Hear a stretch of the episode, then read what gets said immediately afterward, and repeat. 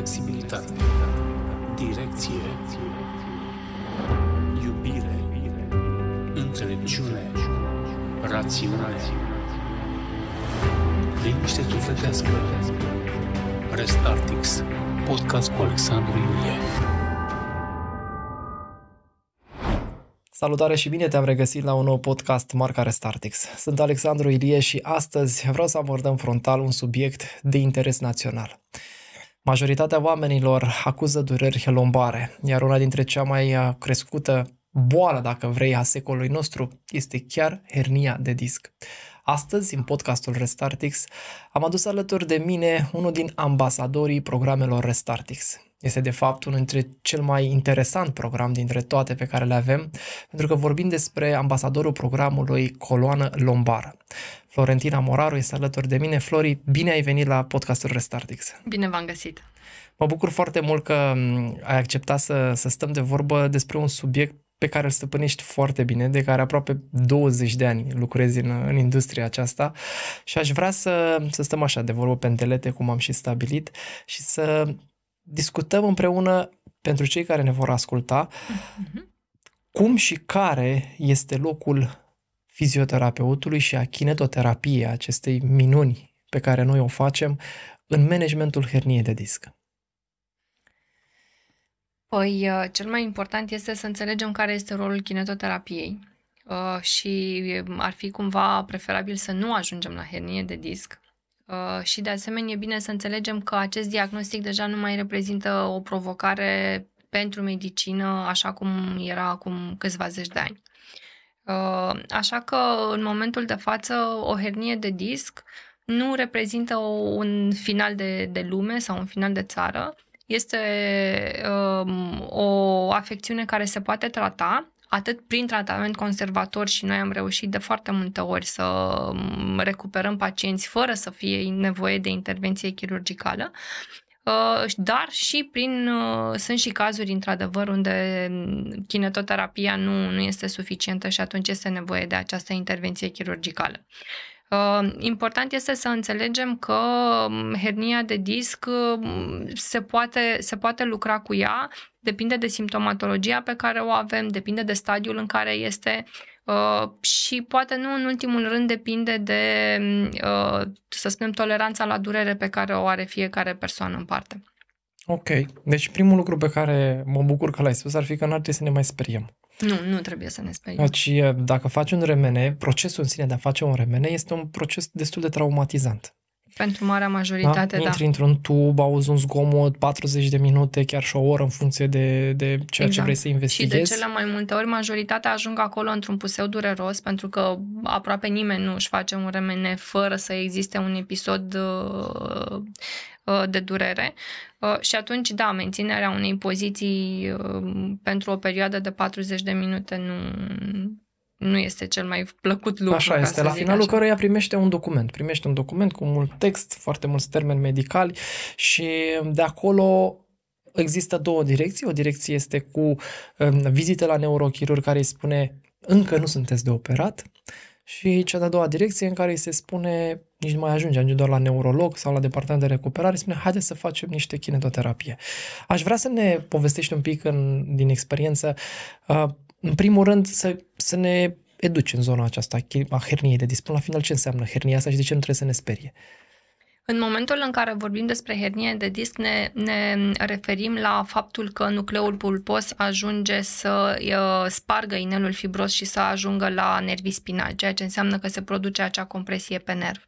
Uh, bineînțeles că uh, în funcție de gradul pe care îl are hernia de disc, uh, vorbim de simptomatologia pacientului, da? vorbim despre o durere care coboară pe picior sau nu coboară pe picior, vorbim despre prezența unor senzații de furnicături, de amorțeli, vorbim despre diferența de sensibilitate sau vorbim despre mm, instalarea unui deficit motor. Uh, putem vorbi despre, și astea sunt deja cazuri unde mm, atenția către neurochirurgie este ghidată. Uh, însă există și uh, doar, tolera- doar starea de durere pe care pacientul o, o percepe și asta fie se întâmplă doar în momentul în care nu își poate desfășura activitatea cotidiană în mod obișnuit și aici ne referim ori dimineața la trezire, în momentul în care trebuie să mă dau jos din pat, simt că mă doare spatele și nu mă pot mișca, ori de asemenea simt că în momentul în care am mers la birou și am stat 8-10 ore la, la calculator, simt nevoia din când în când să mă îndrept sau simt că nu mai pot să stau pe scaun și atunci trebuie să mă ridic și ori să mă mișc, ori să fac câțiva pași. Uh, deja acolo intervine cumva partea aceasta de, de kinetoterapie Uh, și în funcție de, de um, natura pe care o are afecțiunea, în funcție de gradul de iritabilitate pe care îl descoperim la pacient, atunci stabilim cumva și obiectivele și uh, modul în care noi intervenim ca și terapeut.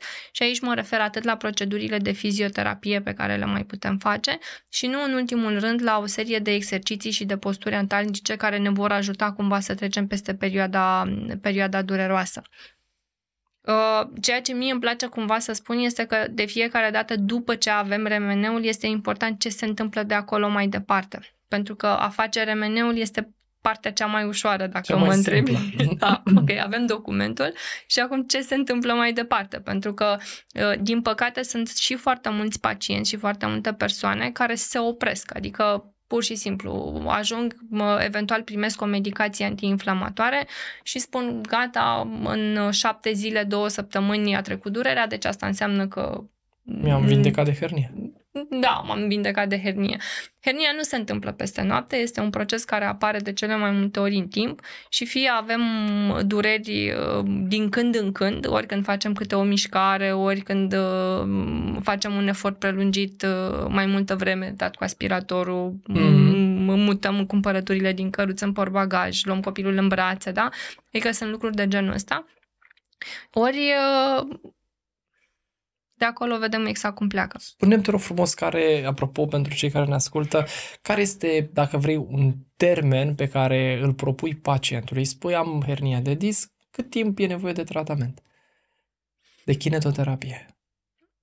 Păi, mie îmi place cumva și noi încercăm de ani și ani de zile cumva să vorbim și despre profilaxie, dar și despre mentenanță. Pentru că în momentul... Îmi place cum sună mentenanță. Suntem ca niște mașinării pe care dacă, de care dacă avem grijă, corpul nostru ascultă. Adică eu mă uit la corpul meu și în momentul în care îi acord atenția de care el are nevoie, el este prezent și spune sunt happy, sunt aici cu tine. În momentul în care toți începem să facem aceste uh, să spunem sacrificii sau începem să ne, ne neglijăm, să ne neglijăm uh, Bineînțeles că la un moment dat peste tot există niște, mm, niște pedepse pe care cumva... Vine o factură, cum spune. Mai vine exact, cât o factură. Va veni factura și atunci va trebui să plătim ceea ce, ce unde am, am făcut exces. Uh, așa că în momentul de față mie îmi place cumva să mă ocup, uh, eu spun așa, că în primele cinci ședințe este foarte important să încerc să observ un semn. Adică am început partea de tratament și în cinci ședințe cumva trebuie să-mi dau seama dacă sunt cumva în direcția bună, în sensul că durerea nu are voie să devină din ce în ce mai puternică să sau... intensitate, da. Exact, da. exact. După care uh, mă străduiesc cumva ca în, în primele 10 ședințe ca durerea să scadă cât mai mult în intensitate și după aceea, în etapa 2 și respectiv etapa 3, deja în etapa 2 intru pe partea de uh, tonifiere musculară, de reechilibrare musculară, pentru că um, organismul nostru funcționează cu ajutorul unor pârghii. Um, avem, nu, cu siguranță toți am avut pacienți care au spus, da, dar eu mă mișc, eu toată ziua fac mișcare, fie mă duc în grădină, fie, nu știu, sunt în gospodărie toată ziua, nu stau niciodată jos. Uh, toate aceste activități nu reprezintă kinetoterapie, sunt niște lucruri uh, care la un moment dat se pot întoarce împotriva noastră. Uh, în sensul că avem aceleași mișcări repetitive care clar ne duc cumva în anumite dezechilibre pe care mm, așa cum am spus la un moment dat, se pot întoarce împotriva noastră. Uh, există diferite tipuri de accidentări pe care le avem și pe care nu le tratăm corespunzător. Fie că vorbim despre o întorsă de glesnă, fie că vorbim despre un genunchi netratat la timp când am căzut la schi acum trei ani de zile. Toate acestea schimbă cumva biomecanica funcțională a individului și la un moment dat uh, determină tot felul de contracturi musculare, determină tot felul de modificări pe care corpul nostru le va, uh, le va plăti.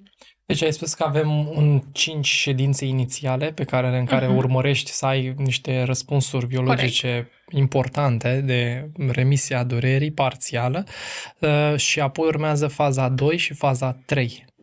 În primele 10 ședințe îmi propun să scap de durere. Acum, bineînțeles, depinde foarte mult de etapa în care îți vine persoana respectivă. Pentru că dacă îți vine într-o etapă acută, e foarte greu să spui că în 10 ședințe eu te-am făcut ca nou. Nu, nu se poate. Dar important este ca durerea și rezultatele pe care le, le aduci să fie cumva semnificativ ca și îmbunătățire. Și ulterior vorbim despre partea aceea de stabilizare musculară, ă, astfel încât tot ce, ce noi trebuie să facem este să, să încercăm să echilibrăm și să reîmpachetăm. Și după, după care, deci după ce facem toată această parte de reechilibrare musculară în toate planurile, pentru că chiar dacă vorbim despre coloana lombară, niciodată un program de kinetoterapie nu va cuprinde doar exercițiile pentru cele cinci vertebre lombare, întotdeauna vom privi organismul în globalitate. Uh, și Ulterior vorbim despre mentenanță, în sensul că în momentul în care, uh, ok, am muncit, am muncit o lună, am muncit două, am muncit trei, depinde de la persoană la persoană, însă este important ce faci după. Da? Uh, în sensul că ulterior tu vii în sala de kinetoterapie, ai învățat un program de exerciții pe care este absolut necesar să încerci să lucrezi de două, de trei ori pe săptămână, să-ți devină cumva uh, păstrătorul binelui pe care l-ai câștigat și l-ai muncit în trecut pentru că altfel cercul se va repeta. Nu, nu poți să spui că uh, gata. Am făcut uh, 20 de ședințe, 30 de ședințe și exact. m-am vindecat. Exact, nu mai exact. e nevoie de Iar de pacienții pe undeva trebuie cumva să, să, să învețe puțin și răbdarea, în sensul că uh, într-adevăr există întrebarea când cineva ajunge în cabinet cât de repede mă fac bine. E foarte greu să spunem cât de repede se face cineva bine. Acesta este cumva, dacă vrei, un protocol sau un uh, standard pe care noi ni-l, uh, ni-l impunem ca și uh, punct de referință. Însă e importantă treaba să se împartă la doi. Adică noi ca și terapeuți ne facem partea noastră în care învățăm ce trebuie să se întâmple, muncim cu tot, toți factorii care pot uh, îndepărta durerea și prin toate mijloacele, fie că vorbim despre terapii manuale, fie că vorbim despre proceduri de fizioterapie, fie că vorbim despre exerciții care aduc acea susținere musculară, dar ulterior intervine cumva responsabilitatea și responsabilizarea pacientului. Nu se, se oprește tot, pentru că toți am avut pacienți care după 3 luni, 6 luni de zile au zis gata, am scăpat, nu trebuie să mai fac nimic, la revedere! La revedere! Apropo de diferența aceasta între procedurile pasive și active, uh-huh. care crezi că poate aduce mai mult beneficiu, care e mai utilă? Păi sunt două lucruri diferite, pentru că fiecare are scopul diferit. În sensul că în momentul în care vorbim despre, de exemplu, despre procedurile de fizioterapie, uh, vorbim despre efectul lor antialgic, vorbim despre efectul lor antiinflamator, da? Deci reducerea durerii, reducerea inflamației. Uh, vorbim, de exemplu, um, despre relaxarea musculară, de asemenea, ca și obiectiv pe care îl are. În uh, diferite momente ale afecțiunii, de exemplu, în momentul în care ne referim la un deficit motor pe care poate să-l aibă um, un pacient în urma unei hernii de disc, da? Pentru că se poate întâmpla întâmpla să nu mai tragem laba piciorului, să simțim că nu mai avem control. Uh, putem să folosim uh, partea de fizioterapie pentru partea de electrostimulare și atunci se poate face tratamentul dinamic. Uh, noi încercăm cumva să intervenim și să aducem partea asta de dinamică și de redarea funcționalității pacientului într-o etapă cât mai rapidă. Știi, um, dacă poate în trecut și aici kinetoterapia de asemenea a avansat, dacă în trecut lucrurile erau pas cu pas, hai să facem întâi partea aceea, partea de fizioterapie, după care începem cu partea de exerciții și așa, acum deja partea de fizioterapie poate fi direct integrată în partea de kinetoterapie. Și efectele se sunt... potențează. Uh, exact, se potențează și timpul este cumva uh, diminuat. Eu uh, am observat de multe ori în rândul pacienților că spun uh, mă doare spatele și Așa. n-am niciun fel de investigație pot să încep un program de exerciții dacă n-am făcut un remene? Cât de important e pentru tine, ca și stabilirea planului terapeutic, să aibă investigație de imagistică sau să nu aibă? Pentru mine este foarte importantă evaluarea pe care noi o facem, pentru că de fiecare dată în momentul în care noi facem un plan de tratament, uh, plus minus RMN, și asta înseamnă că nu este extrem de importantă prezența remeneului, nu te apuci să lucrezi cu un pacient până în momentul în care nu îi faci o evaluare. Simptomatologia, pentru că tu trebuie să vezi. Există acea analiză a pacientului când te uiți, observi postură, observi asimetriile pe care le are la nivelul umerilor, la nivelul bazinilor, bazinului, pliurilor pe care pacientul le prezintă. Uh, și uh, ulterior începi și adaugi partea de uh, de dinamică. Vrei să vezi care este, ce mișcare poate să facă pacientul. Apare durere, nu apare durere, uh, mișcarea, nivelul de iritabilitate pe care îl are. Încerci de asemenea să-ți dai seama dacă natura pe care durerea o are este cumva de cauză musculară, pentru că o mare parte a durerilor de spate sunt uh, peste 80% sunt din cauză musculară, da? Um, asta vorbim deci muscular, poate fi articular în sensul că vorbim deja despre afecțiuni degenerative, poate fi neurologic, deja în momentul în care um, impactul asupra nervului uh, a fost, uh, a fost deja prezent, Produs. da. da. Știi? Uh, de aia spun că nu începi niciodată un plan de tratament fără să faci această evaluare, fără să vezi ce poate să facă, ce nu poate să facă, fără să vezi care este nivelul de forță pe care îl are pacientul. Și aici vorbim despre partea dreaptă, partea stângă, pentru că întotdeauna nu suntem perfecți, nu avem postură perfectă, nu avem uh, Uh, nici măcar uh, uh, nivelul de forță perfect echilibrat între partea dreaptă și partea stângă. Însă raportul dintre cele două trebuie să fie nesemnificativ. Nu mm-hmm. trebuie să fie o, o diferență mare. toleranță mică exact. care este firească, ținând cont că avem o parte dominantă. Exact, exact, exact. Am înțeles. Deci, cu alte cuvinte, putem să începem să facem kinetoterapie și dacă putem nu avem să remene. facem kinetoterapie și, și fără, fără un remene, având în vedere acest, acest, această evaluare, care practic te ghidează ca și nivel de, de start, de unde trebuie să începi și totodată îți setează obiectivele. Poate să-ți facă rău kinetoterapia? E o întrebare la care multă lume se gândește. Nu e, trebuie să fiu atent, nu știu. Dacă poate vreodată kinetoterapia să-mi agraveze patologia pe care o fac, dacă lucrezi în parametri și dacă lucrezi uh, uh, controlat și eficient, nu. Kinetoterapia în mod normal nu face rău. Excellent. Gândește-te simplu că uh, kinetoterapia, fizioterapia este recomandată din prima zi de viață până la final. Asta înseamnă că mișcarea în sine este întotdeauna benefică. Da? Nivelul de funcționalitate și de îmbunătățire este acolo.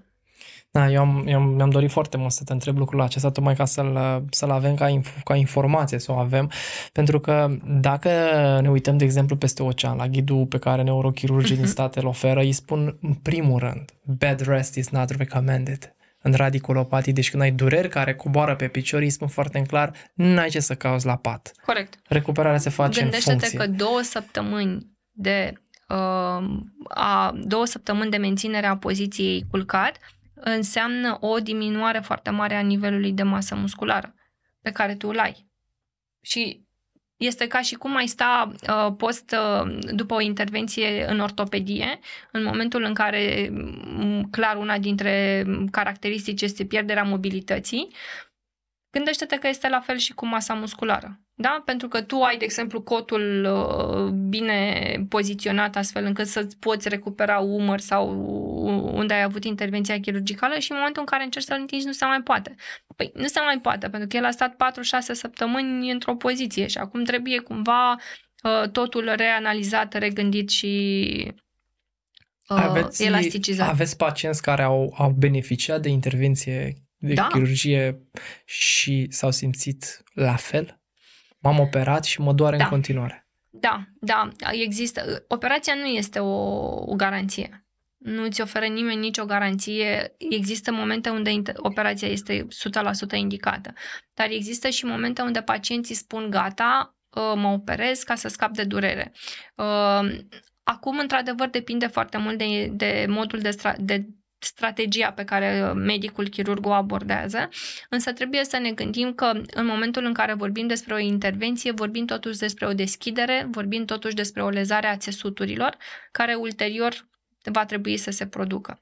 Și de asemenea, uh, mai este un aspect de care trebuie să ținem cont, este că e foarte important și din păcate se întâmplă destul de puțin, e foarte important să se facă o recuperare post-operator.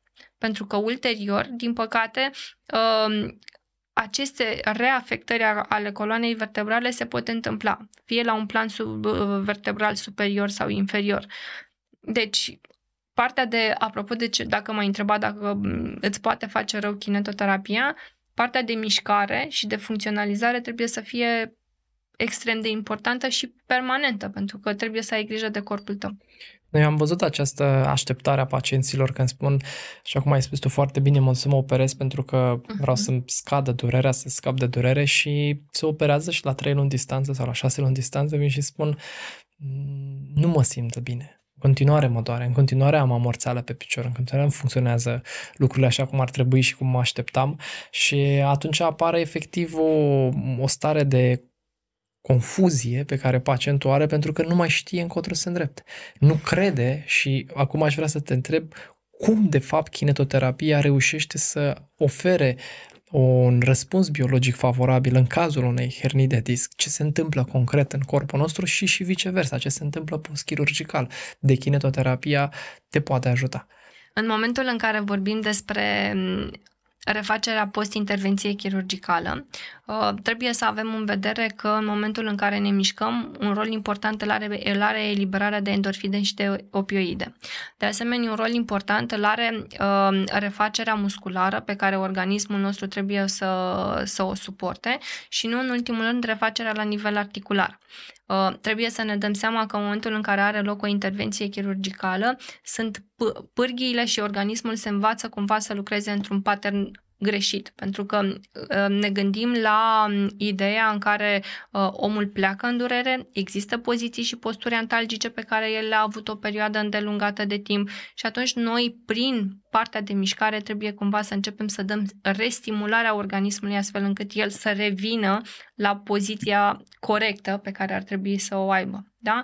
În momentul și când spun asta mă refer la faptul că tendința noastră este atunci când avem durere, de, este de închidere, da? Uh, ceea ce înseamnă că din start aducem modificări pe întregul, uh, întregul schelet. Ei, în momentul în care vorbim despre refacere, trebuie să vorbim despre deschidere, putem să vorbim despre o relaxare la nivelul diafragmului, putem să vorbim o, despre o întărire la tot ce înseamnă și dacă mă refer la regiunea lombară, a musculaturii care stabilizează atât regiunea abdominală cât și uh, bazin, fesieri și uh, se creează reechilibrarea aceasta din punct de vedere al, al pârghiilor și a musculaturii care susțin coloana vertebrală. Deci, practic, capacitatea de susținere a coloanei vertebrale începe să fie redobândită. Da, de cu fapt, siguranță, ținta, cu siguranță. Pentru că majoritatea herniilor de disc trebuie să înțelegem că se produc non-traumatic. Sunt, nu, nu ne-a lovit cineva, n-am căzut pe scară, nu am avut un accident auto, ci am stat cu fundul pe scaun. 25 de ani. Da. Și am ajuns la 40 de ani și am dezvoltat hernie de disc. Și atunci practic, motivul pentru care noi dezvoltăm această hernie de disc este că exact această capacitate de care tu ai vorbit a țesutului nostru moale a fost extrem de subțire, da? Redusă. A fost extrem de subți, uh, subți, uh, subțire și, uh, repet, ținem cont de faptul că facem în, aproape în permanență o serie de mișcări repetitive. Dacă stăm să ne gândim la viața pe care oamenii din ziua de astăzi o au, ne-am ridicat din pat, am plecat cu mașina la birou, ne-am așezat pe scaun, ne reîntoarcem acasă tot cu mașina, deci asta înseamnă că numărul de pași pe ziua respectivă și nivelul mic. de mișcare este extrem de mic și apoi intrăm în rutina probabil pe care ți-o oferă familie, copii, mâncare, nu știu, tot felul de extra activități pe care trebuie să le faci și nu știi când s-a terminat săptămâna. Și asta înseamnă că timpul pe care ți l-ai oferit pentru a-ți întreține corpul într-o, într-un nivel de mișcare corespunzător este deja foarte redus. Deci, cu alte cuvinte, fără kinetoterapie, șansa să faci hernie e mare, E foarte mare. din punctul meu E de foarte vedere. mare și nu contează nivelul, da? Fie că vorbim despre nivel cervical, fie că vorbim despre nivel lombar. De asemenea, um, atunci când există dureri lombare, așa cum îți spuneam, obligatoriu coloana cervicală suferă și ea modificări. Pentru că uh, noi, în momentul în care ne referim la coloana vertebrală, ne referim, uh, știi că mie îmi place să dau exemplul cu lanțul, cu verigile unui lanț. Uh, așa sunt vertebrele. În momentul în care apar uh, modificări pe diferite etaje, nu va fi mm, doar verte- vertebra L4 modificată. Întotdeauna va fi și mai sus, întotdeauna va fi și mai jos. Și lucrul acesta din start produce tot felul de, de readaptări la care organismul trebuie să se adapteze, adapteze. Dacă și ar- se adaptează. Dacă ar fi să ne gândim că nu cred că ai făcut așa o statistică de asta așa la nivel de studiu, dar uh, cu siguranță experiența deja este suficientă. Care este ponderea sau procentajul celor care reușesc să evite intervenția chirurgicală prin kinetoterapie? Este foarte mare.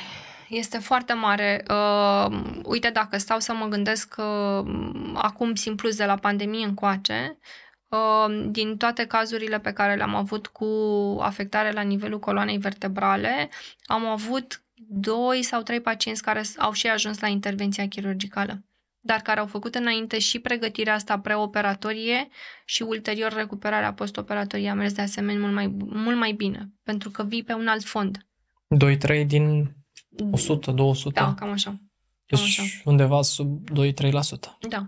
Categoric. Deci a mers foarte bine. Într-adevăr, noi ținem legătura când în momentul în care vorbim despre dureri, ținem legătura cu medicul și încercăm să gestionăm uh, uh, pe cât posibil toată, toată partea de, de durere pe care pacientul o, o folosește și dacă este nevoie ne mai putem folosi de diferite infiltrații pe care le pot face la nivelul coloanei ca să nu se ajungă la nivel inflamator, la nivel de intervenție chirurgicală.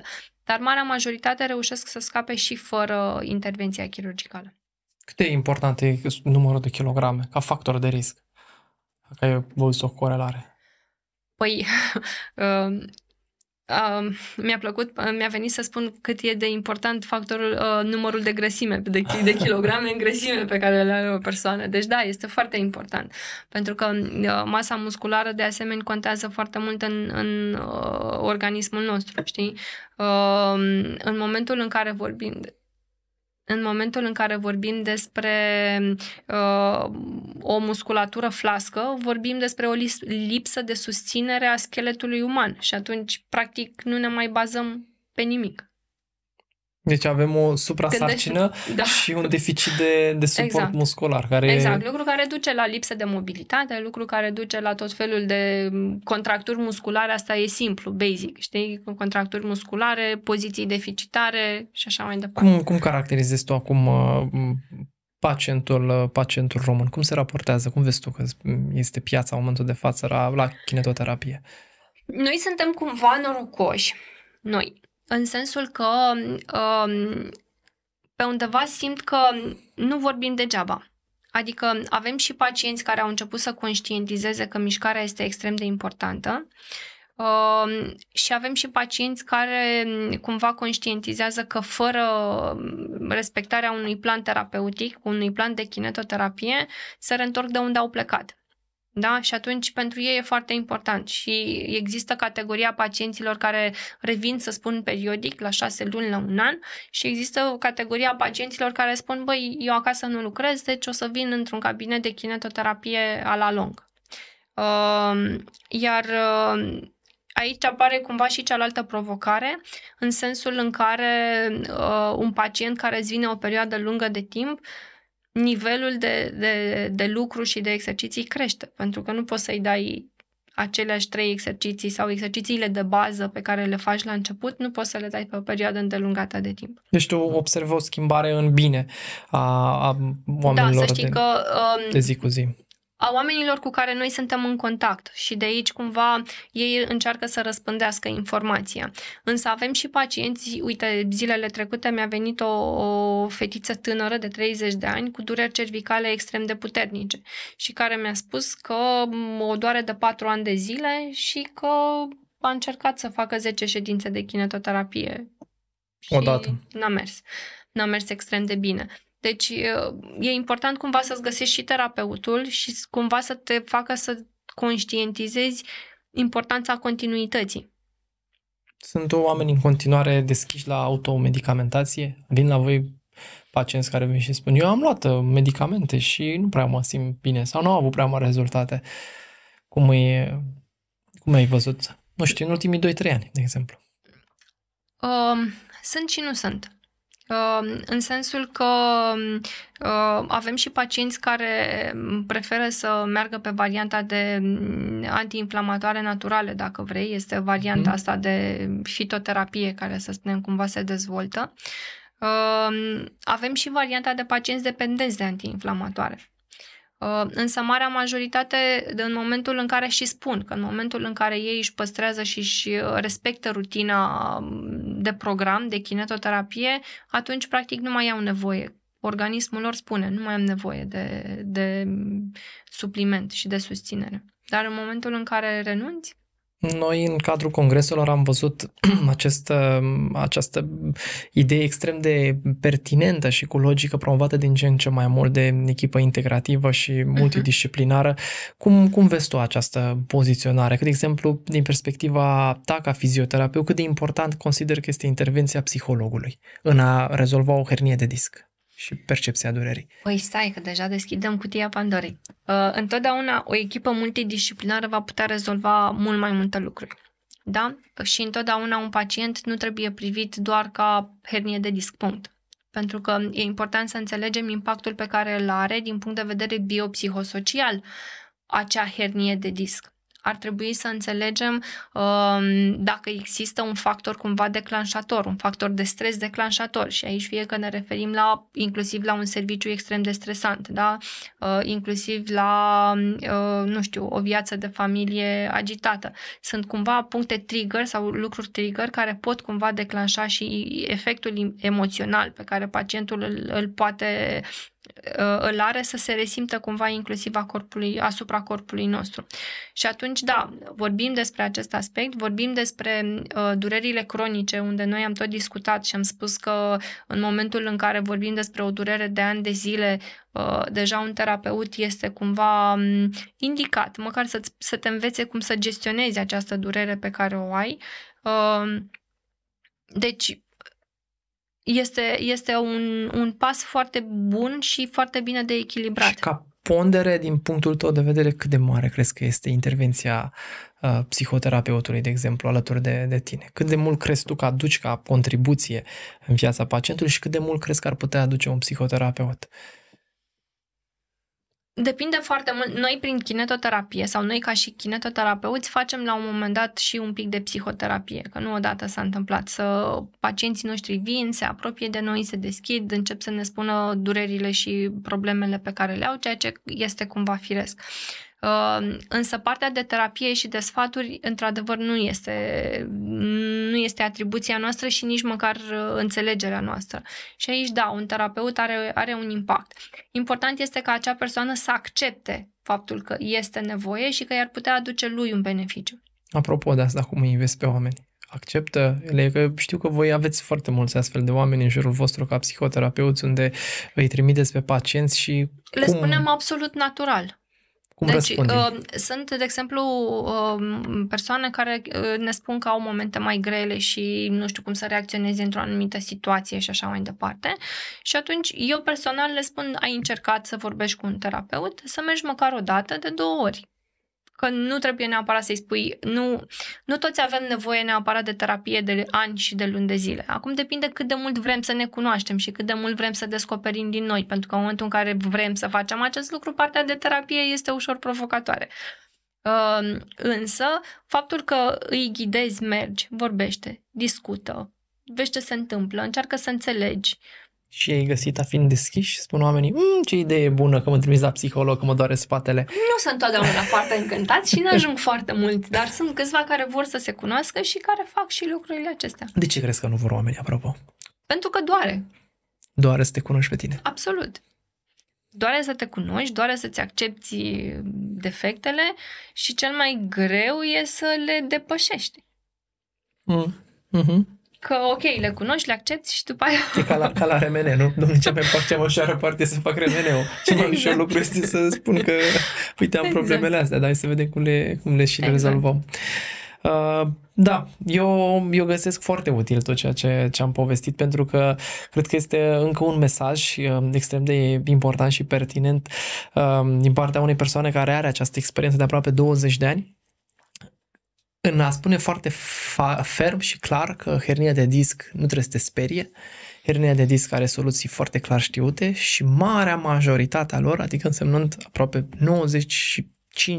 95% din pacienți, nu vor ajunge să se opereze dacă urmează indicația, indicația fizioterapeutului și acolo unde este posibil chiar a unei echipe Corect. uh, multidisciplinare, care cred că este o veste importantă, o veste pe care mă aștept ca cei care ne urmăresc acum să poată să ne uh, dea feedback-ul lor, pe de-o parte, pe de altă parte, evident, să dați vestea mai departe. Dacă credeți că este un lucru care merită promovat, să distribuiți la cât mai mulți oameni, dacă considerați oportun aceste, aceste informații, pentru că avem nevoie de informații, avem nevoie de profesioniști care să vină și să, în primul rând, să liniștească oamenii. Pentru că de multe ori vestea că am o hernie de disc este oferită într-o formă extrem de fatalistă de către medicul neurochirurg. Eu am întâlnit nenumărați pacienți care au venit către mine și mi-au spus, uh, mi s-a spus că dacă nu mă operez, este foarte posibil să rămân paralizat. Iar acest mod de a conduce actul terapeutic este extrem de fatalist și agravant și din punct de vedere psihoemoțional asupra pacientului, pentru că pacientul nu înțelege. Urmează Mhm. să rămână în scaun cu rotile, Dumnezeule mare. Iar incidența, dacă ne uităm pe evidența statistică a persoanelor care au secțiuni de măduvă sau afectări severe de uh, sistem nervos Mm. periferic, este nesemnificativă. Deci să eliminăm odată acest balaur care există în multe cabinete medicale, în special de neurochirurgie, în care dacă am o hernie de disc, atenție că poți să rămâi paralizat. Este o incidență extrem de mică. Și aici ne reîntoarcem clar la începutul discuției noastre în care spunem, până la intervenția chirurgicală, dacă nu există steagurile acelea roșii pe care noi le-am menționat la început, sunt tot felul de tratamente conservatoare care se pot face. De cele mai multe ori, uh, este clar indicat să faci tot ce ține pe partea de tratament conservator și aici mă refer la chi- fizioterapie, kinetoterapie, terapii manuale, dar kinetoterapia este unul din, din uh, elementele pe care le poți face și dacă lucrurile nu funcționează și nu funcționează, vorbim ulterior despre uh, segmentul de, de intervenție chirurgicală. Da, eu, eu vreau să spun că citisem inclusiv și sunt, uh, o să fac câteva videouri și pe YouTube și pentru TikTok cu impactul în viața as- asupra pacientului operat și impactul asupra uh, kinetoterapiei asupra pacientului neoperat. La distanță de 3 ani de zile efectul era identic. Deci de bine, în sensul pozitiv. Mhm, Deci mhm. kinetoterapia aplicată corect și susținut este o, o cale extrem, extrem de sigură, bineînțeles, cu mențiunea pe care și tu ai făcut-o, să nu sp- te aștepți ca kinetoterapia să te salveze în mijlocul oceanului, când tu timp de 10 ani de zile ți-ai neglijat simptomatologia, te-ai bazat pe aceste antiinflamatoare pe care le putem lua de unii singuri din farmacie Din și apoi păcate. spui, uh, am încercat uh, 10 ședințe, cum spusese și tu de tânăra ta, Da, și da. n-am văzut mare rezultat. Să știi că, din păcate, se întâmplă destul de des să-ți intre pacienți în sala de kinetoterapie și să spună am făcut 10 ședințe, nu s-a întâmplat nimic. Uh, Așa cum tu te strigi în 10 ani, eu nu te pot repara în 10 ședințe. Mă voi strădui, voi face tot ceea ce ține, ce ține de mine ca și terapeut, însă nu am cum să balanței un pic... uh, Știi că eu întotdeauna le aduc aminte pacienților și le spun uh, aduceți-vă aminte că suntem fizioterapeuți și nu magicieni. Da, corect, corect, corect. Nu corect. suntem vraci, nu facem minuni, Da. ci facem lucruri pe care le putem anticipa față de care este nevoie de timp și de timingul la care să faci intervenția Exact. potrivită. Este, e foarte importantă etapa în care vin și um, Noi încercăm cumva să le spunem, apropo de, de ce mai ce mai inter, întrebat referitor la partea aceasta de etapizare, încercăm să le spunem co- concret cam care sunt etapele și la ceea ce ei ar trebui să se aștepte. De asta, în momentul în care la noi în cabinet ajung pacienți, eu chiar asta le spun. Îmi propun în 5 ședințe să văd asta, în 10 ședințe să văd asta și nu știu ce. La fiecare 10 ședințe, oricum avem o rediscuție și facem cumva o reevaluare și stabilim următoarele obiective. Dar cumva lucrurile se întâmplă nu am cum să spun, adică nu o să spun niciodată mâine nu te va durea nimic. Că nu e segment, Nu magia este în e mai regulă, încolo, nu? Da, nu- Îl chemăm pe Robert Tudor, că el este magicianul nostru care face deci nu. magii. Da, excelent. Aș vrea să ne, să ne lași cu un gând și cu un îndemn acum la final de podcast pentru cei care ne ascultă. Ce mesaj ai avea pentru cineva care poate chiar a fost diagnosticat cu hernie de disc? Păi, uh, să caute un fizioterapeut foarte bun și să se țină de treabă. Uh, să aibă răbdare uh, și să nu renunțe. Și să nu renunțe pentru că uh, hernia de disc se poate re- recupera fără niciun fel de probleme. Uh, her- sunt foarte multe hernii de disc care se- reușesc să se resoarbă și atunci dacă inițial vorbim despre o hernie, nu știu, de 12 mm peste un an de zile, 6 luni, să existe o minimizare a ei, Uh, însă toate lucrurile acestea nu se întâmplă peste noapte. Și uh, e important să avem răbdare și perseverență. Elementele cheie, răbdare Da. și perseverență. Perseverență. Floris, mulțumesc foarte mult pentru timpul acordat și ție, celui care astăzi ne-ai urmărit și ai ascultat acest podcast, indiferent de forma pe care ai ales-o, video sau audio și te rog din inimă să ne lași un comentariu și să ne spui cum ai găsit discuția noastră de astăzi și încă o dată, dacă crezi că a fost ceva de valoare care merită distribuit, fă și dă de știre și altora. Mulțumesc încă o dată, Flori. Și eu vă mulțumesc. Timp. Flexibilitate. Direcție. Înțelepciune. Rațiune. Liniște sufletească. Restartix. Podcast cu Alexandru Iulie.